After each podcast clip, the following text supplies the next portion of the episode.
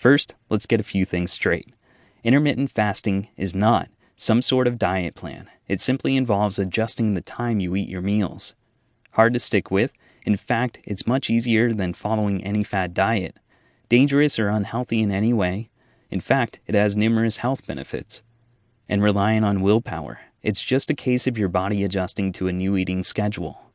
Intermittent fasting is an effective way of burning fat without going on a super restrictive diet, a more natural way of eating which harks back to the hunter gatherer days of our ancestors. Beneficial for your digestive system, as it gives it a rest from breaking down large volumes of food often. And backed by science as an effective way of regenerating your cells and boosting your immune system. How intermittent fasting works. So, what is intermittent fasting? It means having an extended break between your meals in order to trigger a natural fat burning response in your body. Our body builds up glycogen stores from the food we eat, and this is our main source of energy for our activities and to get through the day.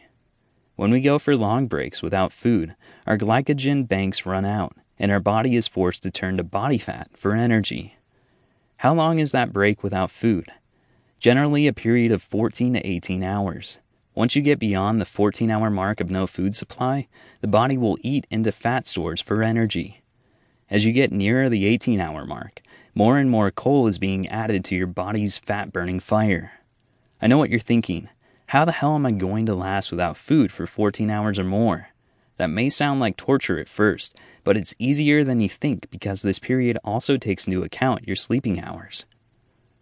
When we're sleeping, we're effectively fasting for eight hours, or however long you're snoozing.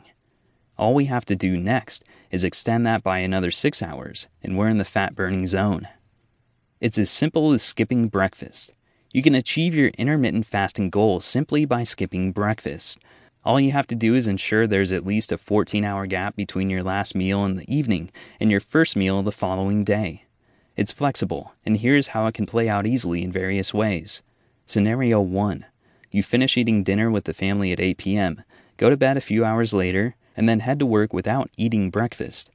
But you're a clever dude and have packed some food on the go in your bag and whipped them out at the office at 11 a.m.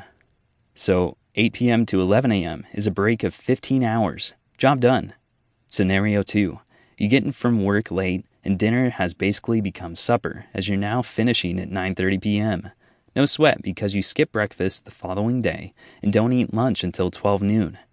That's an intermittent fasting period of 14 and a half hours. Job done. Scenario 3. It's 10 a.m. and you're feeling really hungry.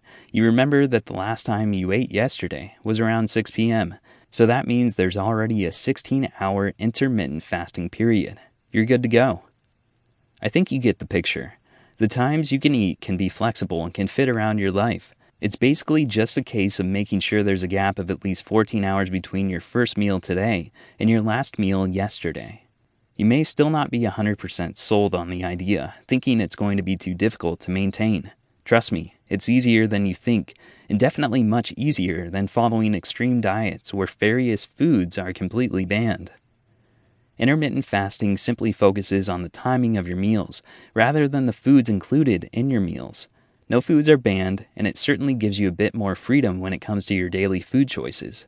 That being said, I don't recommend eating a multi pack of Mars bars the minute you exceed the 14 hour mark of your fast. That's not exactly going to work. I'll go into nutrition and the types of foods you should be eating and avoiding in part 3. I'm just trying to make the point that intermittent fasting is a completely new approach to losing weight and keeping it off. If you tried all sorts of diets to burn fat and got nowhere, this single tactic might well be the answer to your prayers.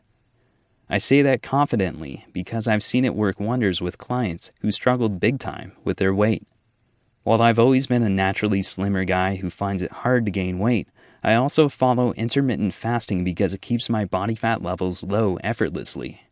I eat a clean diet Monday through Friday and train hard three to four days per week, but at the weekend I eat junk food that would otherwise result in a flappy belly. It never happens because intermittent fasting and my heavyweight training regime compensates and keeps me in great shape. Success stories. I got a Facebook private message from Colin McIntyre, a guy I hadn't heard from in years, in November 2016.